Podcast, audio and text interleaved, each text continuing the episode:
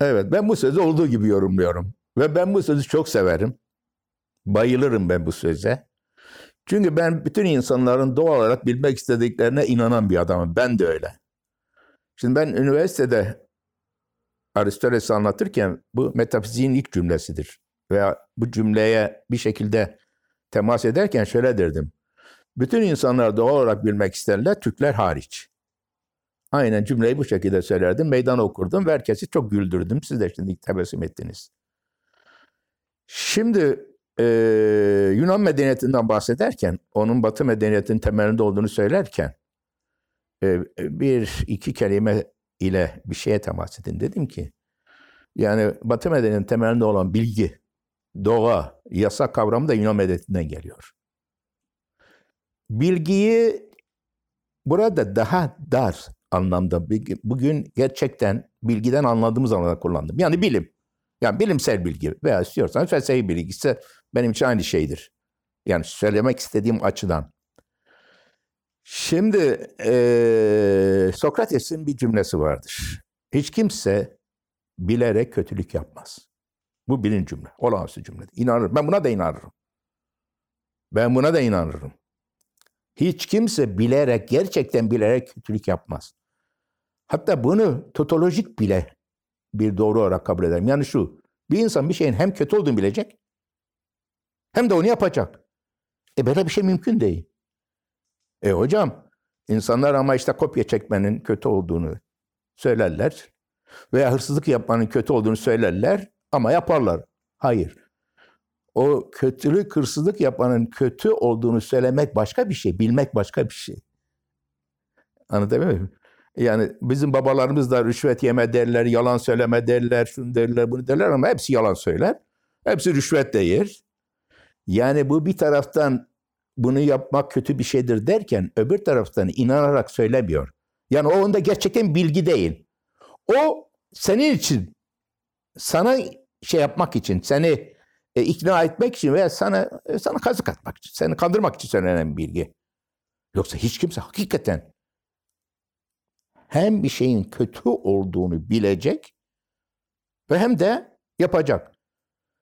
Mesela hayat herhalde ölmekten iyidir. Öyle değil mi?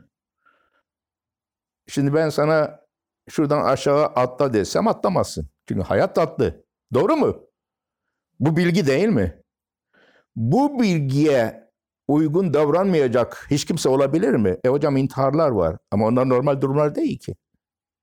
Anlatabildim mi? Onlar hayatın yaşanamayacak kadar acı, kötülük dolu olduğunu düşünen, çeşitli nedenlere düşünen insanlar. Kısaca şunu demek istiyorum.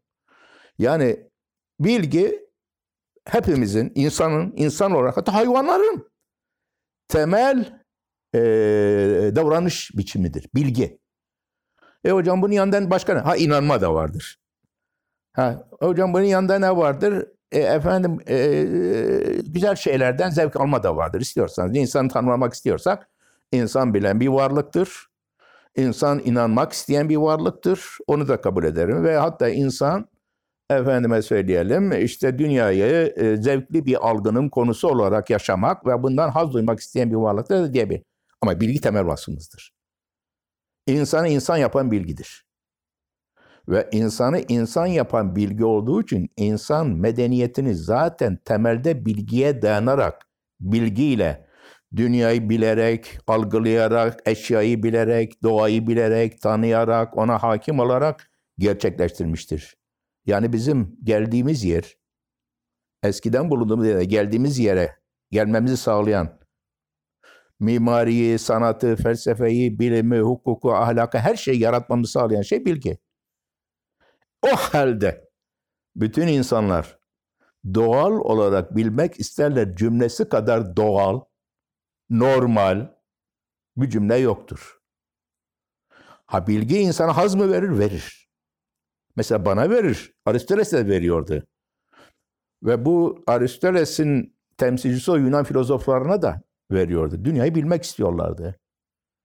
E, hocam bilmenin aynı zamanda bilmeye dayanarak bir de teknoloji, fen, işte teknik, dünyada bir takım e, te- şeyler, faydalı işler yapmak şeyi de yok mu? Var.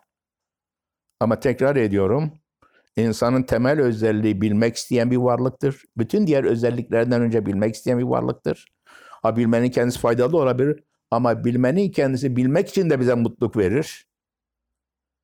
Geçmişte mesela dünyanın hangi jeolojik e, dönemlerden geçtiğini bilmek istiyoruz değil mi? İstiyoruz değil mi? Peki arkeolojik buluntuları alıp geçmişte hangi toplulukların hangi işleri yaptıklarını da bilmek istiyoruz. Tarihi de bilmek istiyoruz. Ne faydası var bize bunların? Hiçbir faydası yok. Efendim geleceğe dönük olarak bunlara dayanarak işte bilmem şu faydalı iş, hiçbir faydalı iş yapamayız. Yani geçmişte hangi tabakalardan dünyanın geçtiği, hangi aşamalardan geçtiğini veya bizim nereden geldiğimizi, evrimi, biyolojiyi bilmek bize hiçbir fayda sağlamaz. Onu kullanarak, o evrimden yararlanarak başka bir şey mi olacağız biz? Hatta tam tersi zarar bile sağlıyor biliyorsunuz. Birçok insan biz maymundan mı gelmişiz veya maymunla aynı şeyden mi gelmişiz diye üzülüyorlar bile. Ben üzülmüyorum. Yani onun bana verdiği mutluluk ondan doğan zararları dinsel veya başka alanlarda ondan doğan işte inançlarımın sarsılmasından doğan mutluluktan daha değerli o. Kesinlikle öyledir. Zaten felsefede budur. Tanımı neydi felsefenin? Bilgelik sevgisi. Bilgelik denen şey temelde de bilgiden başka bir şey değildir.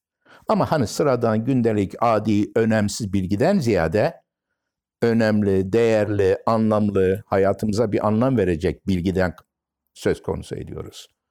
Ama bilgi bilgidir. Gene de bilgidir.